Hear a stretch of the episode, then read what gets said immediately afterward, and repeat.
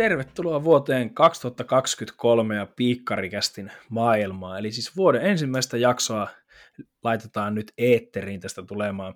Tässä nyt tietysti niin kuin yleisurheilun maailma ottaa kuumana tuota hallikauden kunnollista starttaamista, mutta ihan tässä on niin kuin yleisurheileva Suomi päässyt nauttimaan tarkalleen ottaen eilen olleesta urheilukaalasta, jossa paljon yleisurheilu positiivisella tavalla esillä, mikä kertoo varmaankin siitä, että jotakin oikeita asioita ollaan saatu aikaa.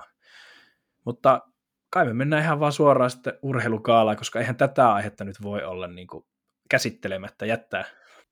Ei todellakaan voi, kun kerran nyt urheilukaalan jälkeisenä päivänä jaksoa nauhoitetaan, niin ja sitten kun siellä urheilukaalassa tosiaan yleisurheilijoillekin palkintoja, jos se ei nyt sadellu, niin ainakin ihan oikein mukavasti niitä tuli, niin pakkohan sitä on vähän käsitellä. Ihan, jos lähtee käyntiin siitä, että top 3 vähän itsellekin ehkä jopa vähän yllättäen 2 yleisurheilijaa, että Vilma Murto 2, Topi Raitanen 3 heti siinä itse oikeutetun vuoden urheilija Iivo Niskasen takana, niin mun on pakko myöntää, että mä vähän jopa yllätyin, että oli niinkin korkealle arvostettu tässä äänestyksessä Vilma ja ennen kaikkea Topi. No mulla oli ihan sama fiilis, että kun näin jonkun IG-päivityksen, että mitä ihmettä, että Topikin on top 5 ja sitten, että hän on top 3, niin ja myöskin, että Vilmakin on siellä, niin hei, kaikki otetaan. Ja se, että Kristina Mäkelä 9, Lassi Etelätalo sitten siellä 17, niin aika Euroopan mestaruuskisojen niin tulossarkaa arvostettu kyllä todella korkealle.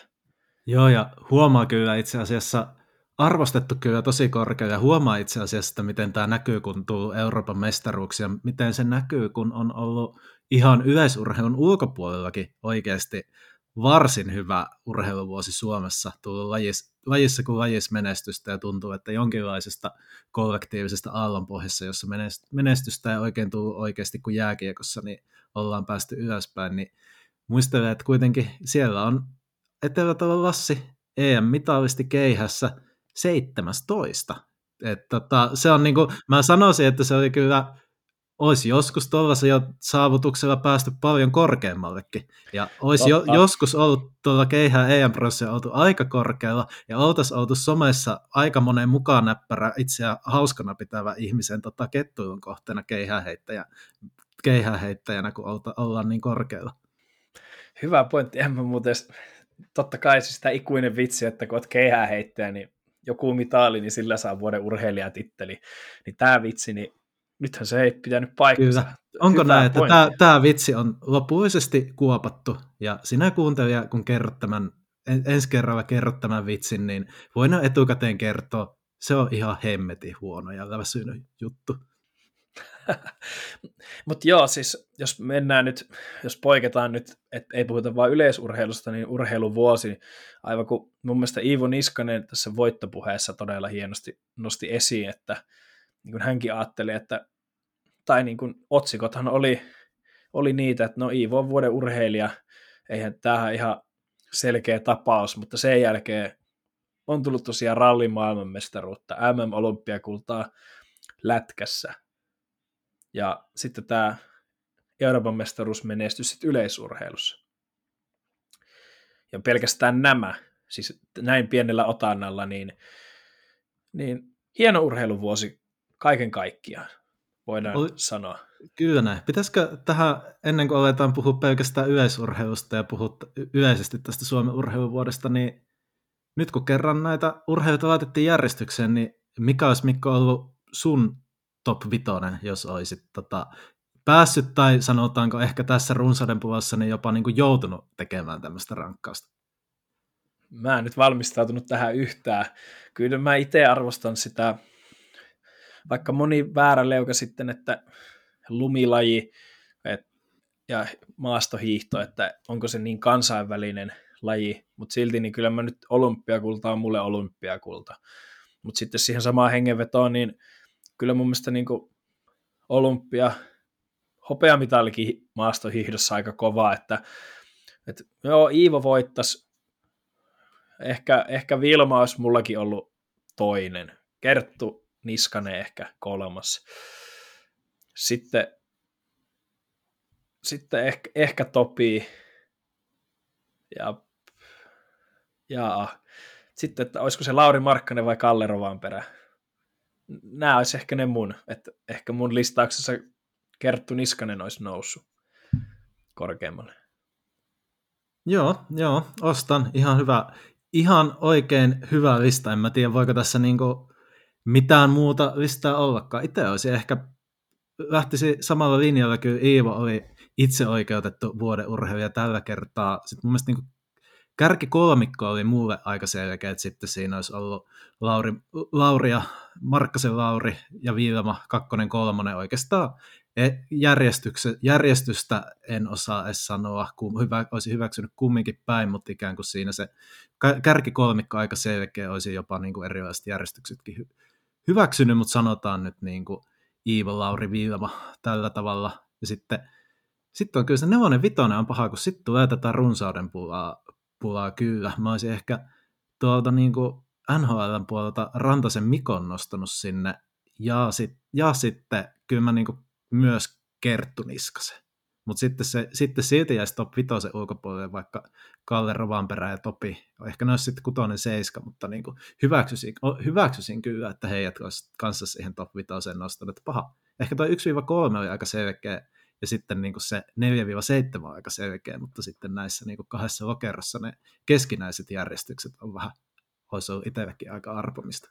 Mutta jos sitten katsotaan, niin vuoden nuori urheilija tuli sitten Saga Vanniselle, eli hänhän sieltä haki niin sanottua arvokisatuplaa, että uusi tuon arvokisavoittonsa nuorissa ja vielä aikuisten arvokisoissakin ihan mukiin menevästi minun mielestäni otteli. Et mun mielestä tämä oli kyllä ihan päivänselvä valinta.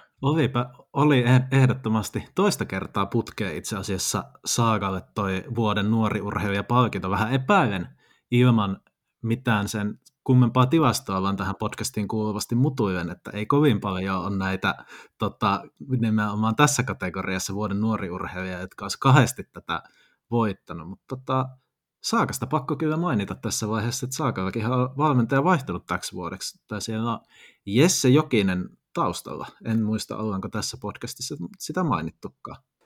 Ei olla kyllä myymästä mainittu. Joo, siinä Jesse suhaa Tampereen ja Jyväskylän väliä hyvin tiiviisti ja on kyllä hyvissä käsissä ja paljon on varmasti tehty asioita viety eteenpäin ja ehkä se, mitä Saaga nyt hallikaudella tekee, niin on myöskin ihan mielenkiinnon kohde.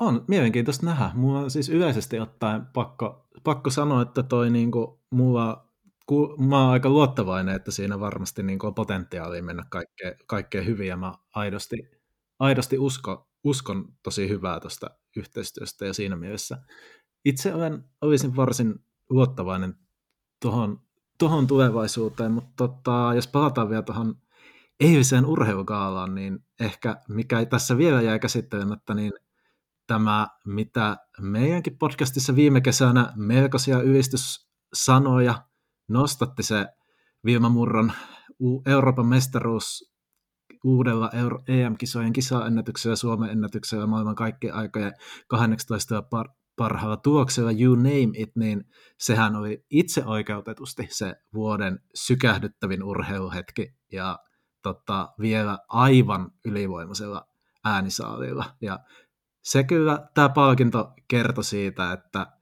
se, että me tässä, niin kuin itsestään selvästikin voi sanoa, että se, että me tässä podcastissa hehkutetaan, tunnelmoidaan sitä, niin kyllä se suomalaisia urheiluseureja ihan lajirajat ylittävästikin selkeästi kosketti viime vuonna, mikä on tosi hienoa nähdä. Niin kuin sanoin, että taisin kesällä sanoa jotenkin että se oli ihan kuin jostakin sadusta. Aivan täydellinen. Siinä on niin kuin, siitä pystyy tekemään elokuvan, kirjan, mitä tahansa siitä kyseisestä kilpailusta ja niistä sen illan tapahtumista. Että se oli ihan itse oikeutettu. Tilanne olisi voinut olla toinen, jos Kerttu Niskanen olisi sen 0,4 sekuntia kääntänyt toisin, koska sekin oli kyllä aivan huikea thrilleri talviolympialaisista, mutta jos me kuitenkin jos ei sulla ole mitään, niin kai me tästä otetaan aasinsilta sitten jo Vilma Hallikauteen, vai haluatko vielä sanoa jotakin tähän? No eiköhän voida mennä ihan hyvin aasinsilta. Ei, itse asiassa ei voidakaan, koska just tuosta sykähdyttävästä urheiluhetkestä tuli mieleen, että kun se Kerttu Niskanenhan ansaitusti siinäkin menestyi hyvin, niin bongasi jonkun kommentin Twitterissä, joka oli kuvaavasti, että on todella suomalaista, että siskon tappio sykähdyttää enemmän kuin veljen olympiavoitto. No joo, kuvaa suomalaista.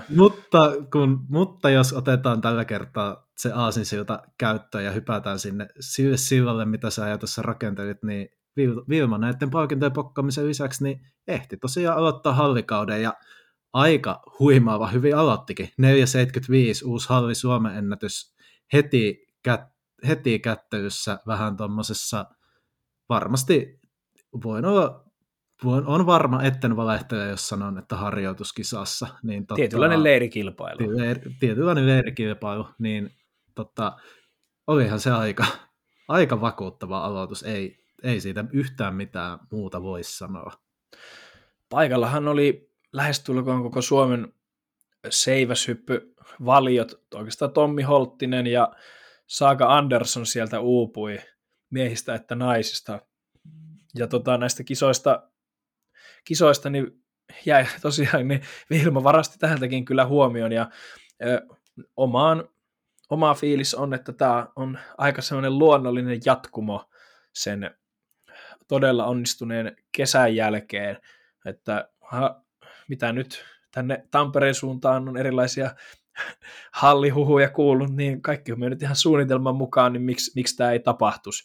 Totta kai eihän se 475 suomalaisen yleisurheilun niilon tai fanin tai seuraajan korvaa, niin aasut aivan mykistävä aloitus, joka on kyllä ihan nostettu esille myöskin tuolla ihan Euroopan ja maailman yleisurheilunkin sometileillä, että katsokaa, miten tämä nainen jatkaa tätä seuraavaa kautta.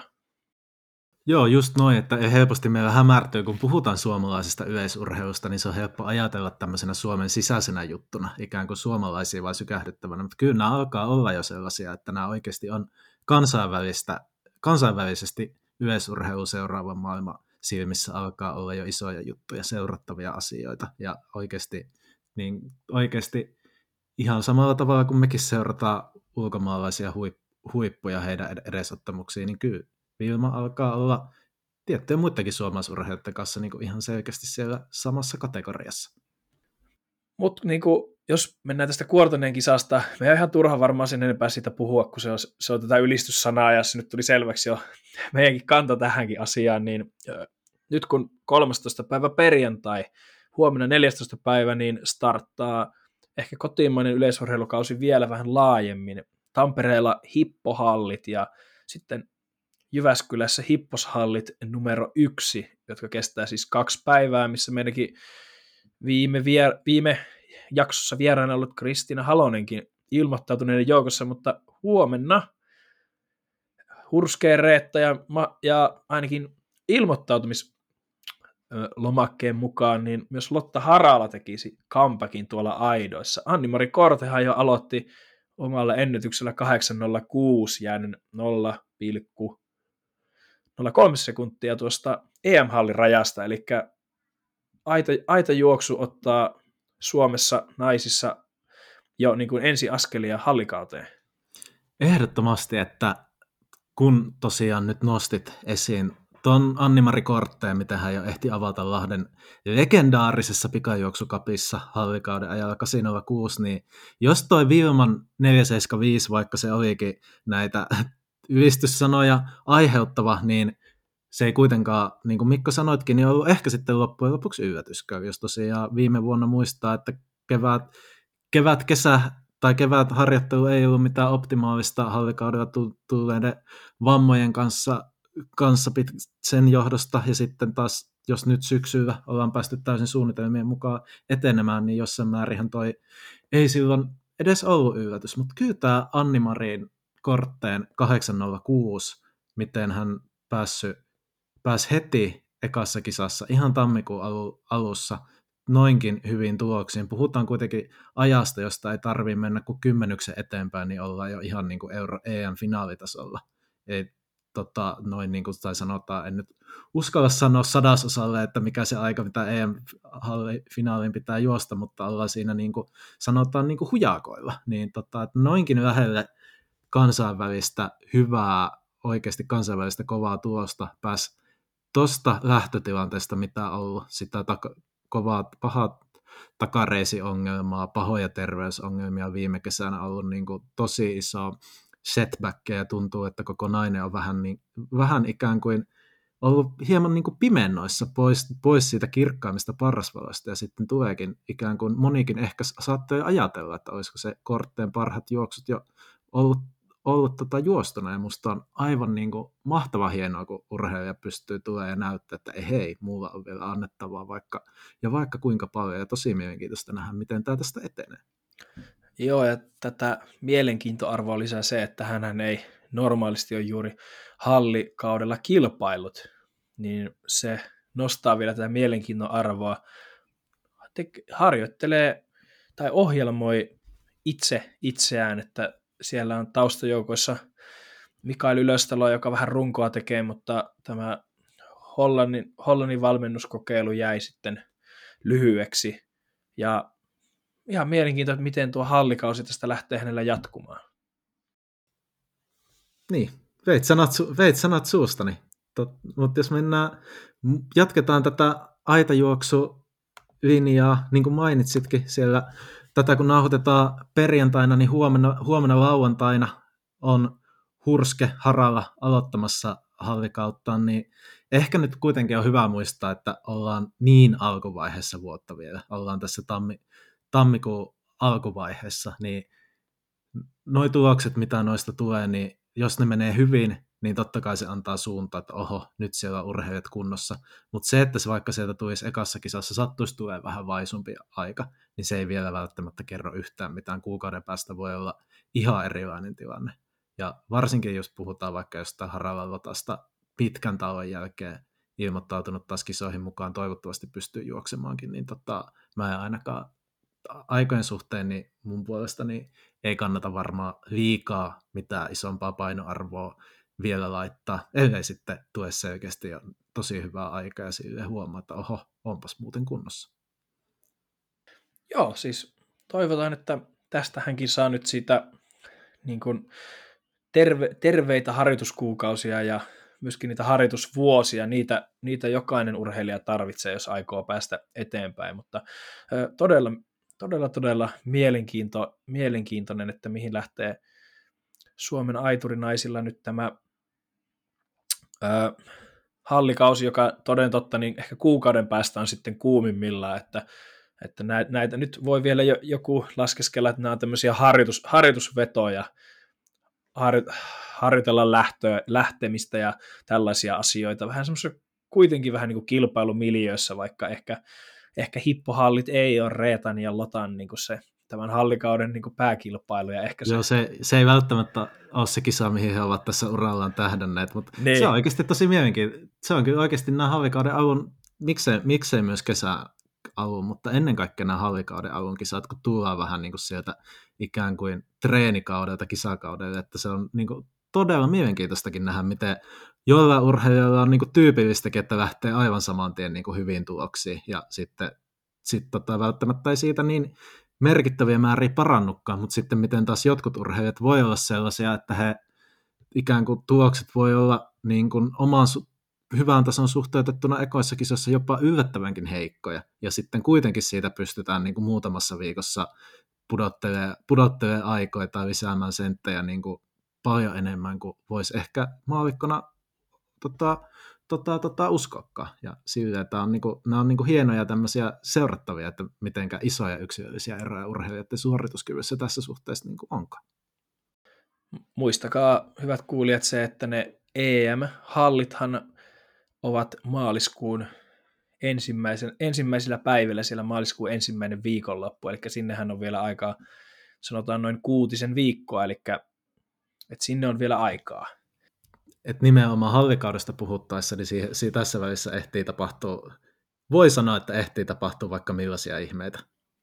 Yksi semmoinen ihme ja semmoinen positiivinen asia, mitä me ehkä viime vuonna näihin aikoihin niin paljon pohdittiin ja annettiin rapaa, että minkä takia Suomesta ei löydy isoja hienoja hallikilpailuja. Nythän Tampereella ollaan sitten herätty tähän, että vanha Tampereen tähtikisat hallista niin on saanut nyt kansainvälisen korvaajan Tampere Indoor Games 9. päivä helmikuuta, joka on siinä mielessä hyvin merkittävä kilpailu Suomessa, että nämä on VA:n kilpailurankingissä C-kategorian kilpailut, eli jos mietitään nyt ranking-pisteitäkin ajatellen, niin nämä ovat suomalaiselle yleisurheilijalle merkittävät kilpailut, ja se varmasti tuo mielenkiintoisia ulkomaalaisiakin ihan kovia nimiä niin hyiseen helmikuiseen Suomeen. Joo, pakko myöntää, itsekin on ollut todennäköisesti, tämä johtuu ennen kaikkea minusta, niin on ollut vähän pimennossa, että tällaisetkin kisat Suomeen on tuossa, ja vasta tässä niin kuin ihan vastikään bongasinkin kalenterista, että oho, Tampereen vaikka on C-kategorian hallikisat jo tuossa helmikuun alussa, mutta innoin odota. Tosiaan napakat kisat, tietysti kun on ylipitkä rata, niin sitten siellä ei näitä juoksuja muita olekaan kuin 60 metriä siveenä ja aidattuna. Sitten on ne muutama suomalaisittain oletettavasti hyvä kenttälaji siellä, ja napakat kisat toivottavasti tulee hyvät, ja ennen kaikkea tosi hienoa, että meillä Suomessa myös hallikaudella taas pienen tauon jälkeen tämmöisiä hyviä kansainvälisiä kisoja on, koska siitä on ollut puutetta, mistä tässäkin podcastissa ollaan vuosi sitten vähän rapaa annettu. Kyllä.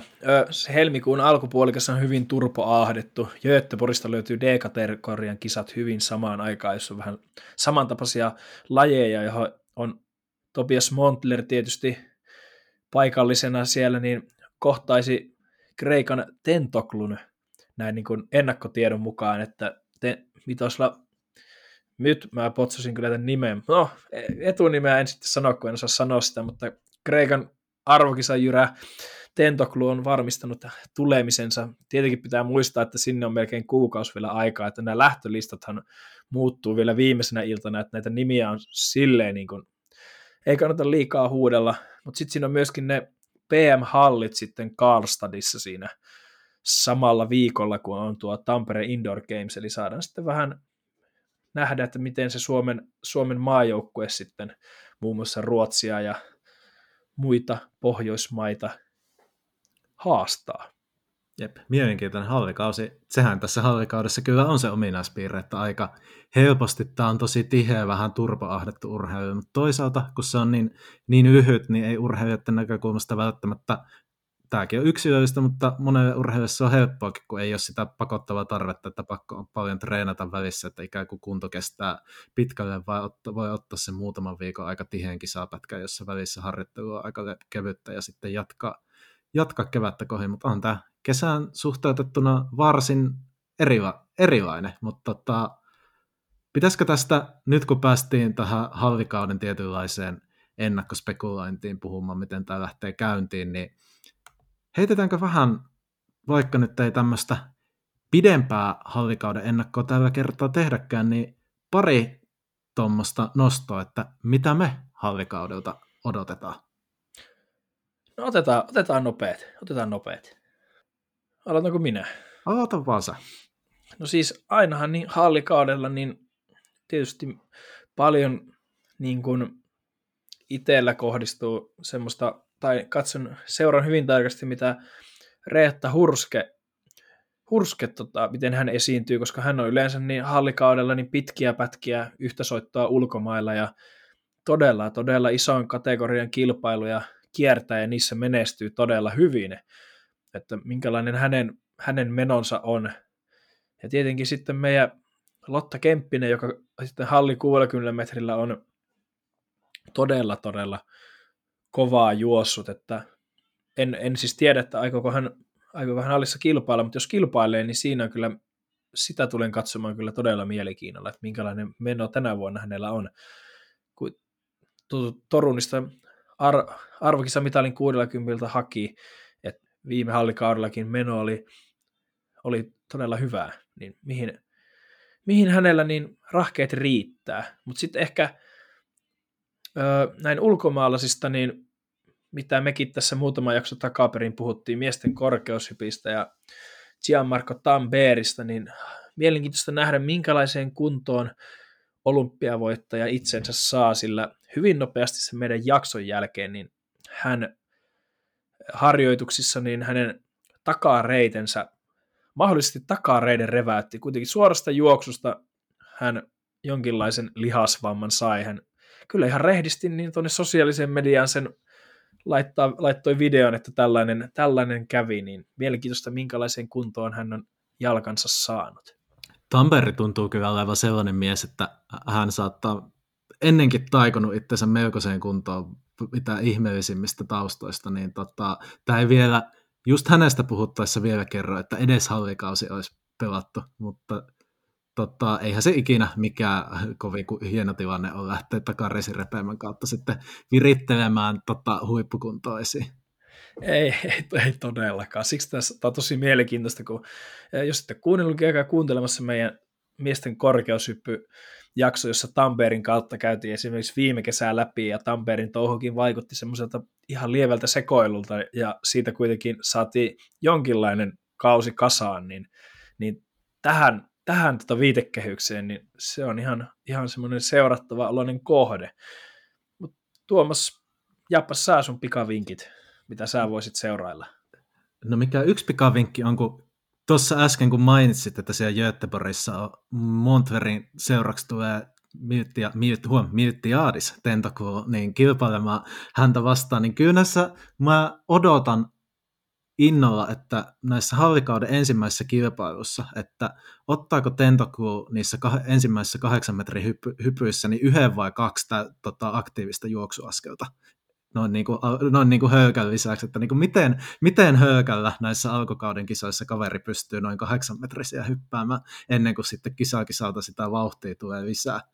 Ja kunnes ollaan niissä pääkisoissa sitten ihan niin kuin sanotaan niin kuin oikeassa tavoitellussa vauhdinjuoksussa. Mutta leikkinä kyllä mä odotan vähän ehkä tyysästi, mutta suomalaisittain viime vuosina voisi sanoa perinteisesti vahvat aitajuoksut nyt sekä miehissä että naisissa, niin kyllä mä ihan innolla odotan, että miten se lähtee etenemään just sen takia, mitä tässä äsken jo puhuttiinkin, miten Anni-Mari Korte avasi tosi lupaavasti. Muistetaan, miten Reetta Hurske viime vuonna, miten huimassa iskussa hän oli hallikaudella ja miten harmittavasti sitten ennen MM-halleja tuli se, että positiivista koronatestiä, jonka takia ei päässyt kisoihin ja ikään kuin sieltä jäi niin kuin tälle hallikaudelle varmasti vähän nälkää EM-halleja ajatellen. Ja kyllä mä niin kuin innolla odotan, että miten Reetta tähän tulee. Ja sitten miesten puolellakin, kun muistetaan, että siellä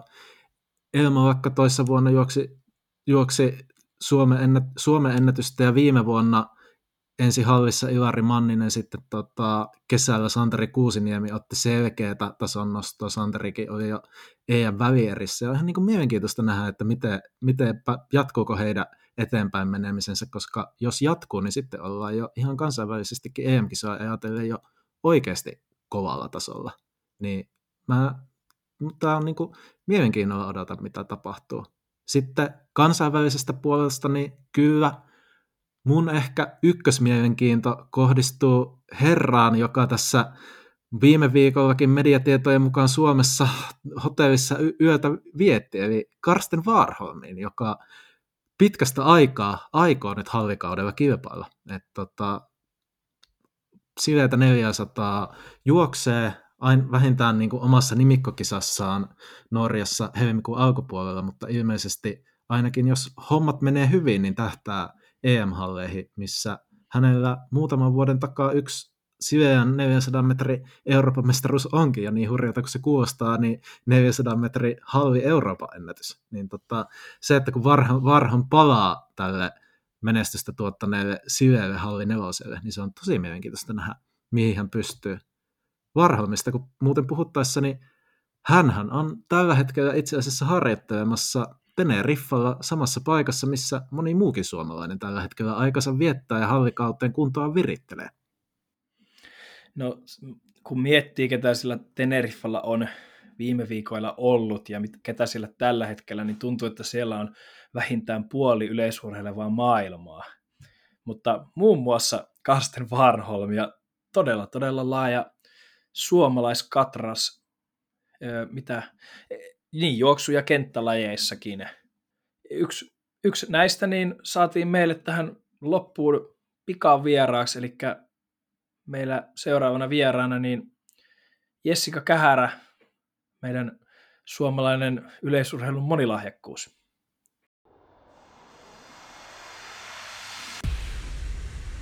Piikkarikäästä. Meillä on nyt tähän jakson loppuun ilo ja kunnia saada niin sanotuksi pikavieraaksi suoraan Teneriffa auringon alta Jessica Kähärä. Hei Jessica, tervetuloa, kiitos kun pääsit paikalle. Moikka, kiitos kun kutsuitte mut tähän podiin. Sä oot tosiaan nyt siellä Teneriffalla leireilemässä. Onko näin, että suunnilleen viikon verran oot jo siellä ehtinyt olla? Joo, vähän reilu viikko ollaan oltu, että 2 viikkoa yhteensä ollaan täällä leireilemässä, niin täällä on hyvin päässyt reenailemaan, tai tosi hyvin päässyt reenaamisen makuun, ja vielä muutamia reenejä tässä, ja sitten matkustetaan kotiin. Minkä sellainen meno siellä Teneriffalla on? Kun sosiaalista mediaa katsoo, niin siellä tuntuu, että siellä on se puoli yleisurheilevaa maailmaa samaan aikaan, niin siellä on, kentälle on just mahtunut. Joo, on kyllä yllättävän paljon porukkaa, että itsellä tämä on nyt 4. kerta, kun täällä Teneriffalla leireilen, niin ei ole kyllä ennen ollut näin paljon porukkaa, että varmaan tuon koronan jälkeen porukka on innostunut taas lähteä leireilemään ja matkustelemaan, niin on kyllä porukkaa, mutta hyvin ollaan mahduttu ja on ollut kyllä ihan kiva, että siellä on ollut semmoinen hyvä pöhinä päällä ja tasokkaita urheilijoita, niin se on ollut silleen motivoivaa itsellekin treenata siinä ympäristössä.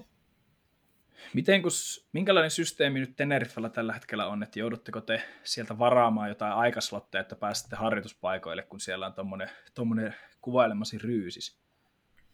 No ei ole mitään varaussysteemiä, että perinteisellä tekniikalla tai taktiikalla mennään, että ne, ketkä ehtii sinne ensimmäisenä, niin saa varattua sitten radan, että ollaan myöskin oltu, kun aitoja ollaan juostu, niin hyvissä ajoin ennen 8-9 maissa varailemassa tuolta rataa, että mahtuu juokseen, että just niin kuin juoksuradoilla on eniten sitä ruuhkaa, että korkeushyppypaikalla aika hyvin on nämä suomalaiset hyppäjät mahtunut hyppäämään, mutta juoksuradat on aika ruuhkaisia, että täytyy olla hyvissä ajoin varaamassa niitä ratoja, mutta ei ole mitään varaussysteemiä tai semmoista. Että mites siellä nyt on treenit mennyt, että sullakin hallikausi alkaa olla tässä edessä, niin onko se ollut ihan lupaavaa menoa sen kannalta? Joo, on kyllä mennyt tosi hyvin reenit, että silloin kun tänne matkustettiin, niin aika monella oli vähän semmoista flunssan poikasta ja mullakin oli vähän semmoista väsymystä ja semmoista uuden vuoden jälkeen, mutta se meni onneksi tuossa hyvin ohi, että hyvin pääsi täällä reenaamisen makuun heti ja on kyllä mennyt hyvin, että loikkatesteissä tullut ennätyksiä ja sitä rataa, ja päässyt tekemään aika hyvin lajia just, että muutama aita tekniikkareeni ja no 1 pituustekniikka ja meillä on nyt sitten vielä 1 tuossa ainakin tulossa, niin hyvin on kyllä mennyt. Olen ollut tyytyväinen. Eli näistä puheista me voitaisiin päätellä, että hallikaudella keskiössä on pituus ja aidat, ollaanko me väärässä? Kyllä joo, ette ole väärässä, että samalla lajikaavalla mennään, mitä mentiin kesällä, että ei ole ollut enää korkeuteen niin paljon intoa palata, että se oli tuon nilkkaleikkauksen jälkeen vähän just silloin viime keväänä tai talvella tehtiin se päätös, että ei hypätä silloin viime kesänä, 2022 kesällä ollenkaan sitä korkeutta kisoissa, että just kun sain luvan hypätä silloin lääkäriltä silloin talvella, niin se ei tuntunut siltä, että siihen pystyisi luottaa ihan täysin ja sitten se hyppääminen oli semmoista varovaista, niin sitten ihan omasta tahdosta halusin kyllä niin kuin vaihtaa vähän lajia ja sitten kun kesällä kulki niin hyvin noin molemmat lajit, niin ollaan niihin nyt sitten tämä harjoituskausi ja kisan valmistautuminen niin panostettu noihin 2 lajiin. Mut muuten jos puhuu tuosta nilkasta, niin jos puhutaan nyt aidoista ja pituudesta, niin onko niiden osalta kaikki kunnossa? Että ei mitään, joo, että on, että siinä ei ole nyt mitään. ei ole ollut mitään vaivoja tuossa nilkassa, että on ollut tosi hyvä tilanne, että ei ole nyt kertaakaan tosiaan koko syksyn tai talven aikana vaivannut toi, että alkaa olla kyllä ihan täysin normaali. Välillä ei edes muista, että se on leikattu, niin se on hyvä tilanne kyllä, että siihen kyllä noissa lajeissa pystyy ihan satasella luottamaan, mutta ei ole nyt ollut semmoista hinkua siihen korkeuteen palata, että saa nähdä, että haluaako joskus vielä, mutta mennään nyt näillä kahdella lajilla, että on tossakin ihan tarpeeksi hommaa, kun kahta lajia pyörittää. Niin. Milloin sulla on ajatus sitten avata hallikausi? Te olette nyt vielä sen viikon verran siellä etelässä, niin mihin sijoittuu hallikauden avaus? Joo, no vajaa viikko siis ollaan vielä täällä. Et todennäköisesti käyn 22. päivä Helsingissä juoksee aidat, ja sitten Tukholmassa on, oliko se 29. päivä, niin pituus ja aidat näillä näkymin, niin siitä lähtee sitten hallikausi pyörimään. Onko sulla hallikauteen millaisia tavoitteita tuloksellisia tai mitään muutakaan, vai onko sellaisia ylipäätänsä? No en ole ihan hirveitä tavoitteita asettanut, mutta tietysti ennätystä lähdetään hakemaan ihan molemmissa lajeissa, että se on tietenkin semmoinen selvä tavoite, mutta en mä nyt ihan hirveästi ole sitten muuta, että katsotaan mihin riittää rahkeet. Eli pituus ja aidat, ja ne on myöskin siellä kesällä, jos me pikkasen jo sieltä hallikaudesta hypätään tuonne kesään, niin siellähän varmaankin ainakin tavoitteena on koti U23 EM-kisat, ja onko siellä sulla tavoitteena sitten mahdollisesti tehdä molemmat lajit, vai minkälainen painotus sulla siinä, ehkä jopa harjoittelussakin on näiden lajien suhteen? No mä luulen, että se painotus on ehkä pituuteen, mutta katsotaan nyt just, että miten toi hallikausi menee, niin se antaa vähän osviittaa siitä, että mitä lähdetään sitten keväällä työstämään. Mutta mä luulen, että voi olla aika tiukka aikataulu, jos vetää molemmat lajit. En ole toki aikataulua vielä katsonut, enkä tiedä, onko sitä julkaistukaan vielä, mutta luulen, että siihen pituuteen panostetaan, mutta katsotaan. Tiukasta aikataulusta, niin eikö sulla aika vahvaa kokemusta aikaisemminkin näissä, että mitkä GP-kisat ne viime kesänä olikaan, kun taisi olla 2,5 tuntia, vai miten se menikään? Kyllä, joo, on sitä ennenkin urakoitu, ja just silloin U18 EM-kisoissa suoraan kolmiloikkapaikalta korkeuspaikalle lennosta, ja joku aloituskorkeus jäikin välistä, että joutui aloittaa sitten vähän korkeammalta ja sitä rataa, että on siihen kyllä totuttu, mutta toki jos haluaa niin oikeasti tavoitella kovaa tulosta, niin voi olla, että jos siellä on tosi tiukka aikataulu, niin se on sitten vähän mahdoton yhtälö, mutta katsotaan. No minkälaisia ne näin tammikuussa, niin minkälaiset ne tavoitteet sitten kesällä on? Onko sulla mitään niin kuin sijoitustavoitteita sinne U23 vai onko ihan puhtaasti, että yritetään sitä ennätystä hilata vaan mahdollisimman pitkälle pituudessa ja mahdollisimman nopea aika aidoissa ja katsotaan missä ollaan? No totta kai mua kiinnostaa ihan menestyminenkin siellä Espoon kisoissa, että ne on meidän viimeiset nuorten kisat, niin siellä on mahdollisuus kyllä menestyä ja onnistua, jos sattuu hyvä päivä kohdalleen, että kyllä siellä lähdetään kovaa tulosta hakemaan. Tässäkin kun ollaan taas pakko näin loppua kohden, niin kysyä sulta kysymys, jota moni on miettinyt, joku on ehkä kysynytkin, mutta että kun säkin olet luetellut tässä korkeutta, aitoja ja pituutta kolmiloikkaa, niin mites toi ottelu, paljonko menisi?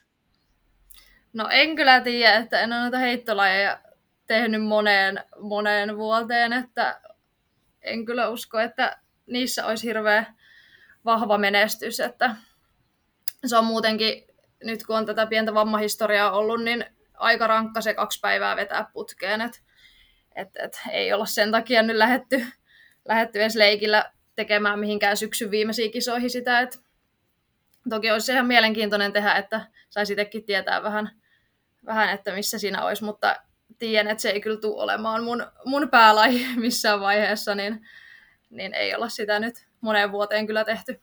Joo, ja eikö näin, Mikko, että piikkarikästi virallinen linja on kyllä se, että kaikkien kannattaa pituushyppyn tähdätä, jos siinä lahjoja ja paukkuja on?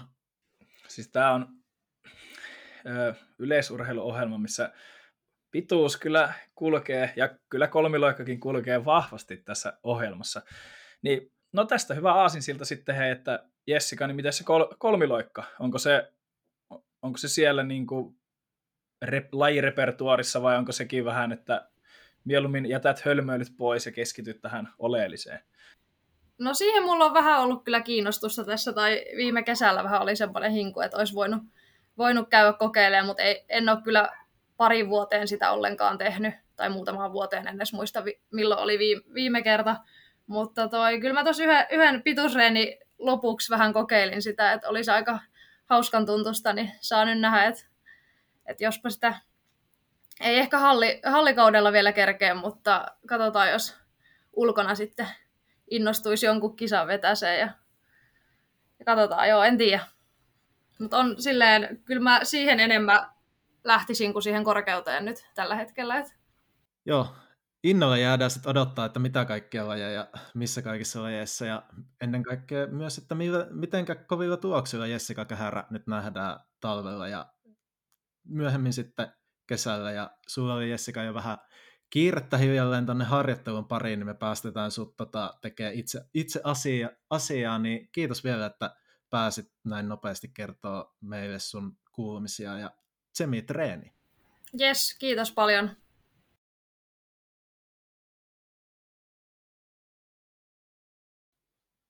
Näin meidän tammikuun ensimmäinen ja vuodenkin ensimmäinen jakso alkaa olla sitten aivan lopuillaan ja niinhän tässä nyt sitten kävi, mitä pahoin pelättiinkin, eli perjantaina ollaan niin sanotusti nauhoitettu tuo jakso ja aikataulusyistä, niin meillä oli Jessica sitten tälleen sunnuntai-aamuna meillä sitten pikavierana ja kuten vähän siinä puhuttikin jakson aikana, eilenhän on ollut todella kovaa menoa sitten noissa hippos- ja hippohalleissa, josta täytyy nyt sitten nostaa se, että Reetta Hurske vähän niin kuin kesken harjoittelukauden käy tenkkasemassa 60 metrin aidat ja 60 metrin sileä, josta saldona uusi halli Suomen ennätys ja Tampereen Pyrinön seuraennätys sitten sileellä. Ja siinä samassa niin Lotta Harala juoksee oman ennätyksen 8.12 ja Reetta ainakin hetken oli maailmantilaston kärki.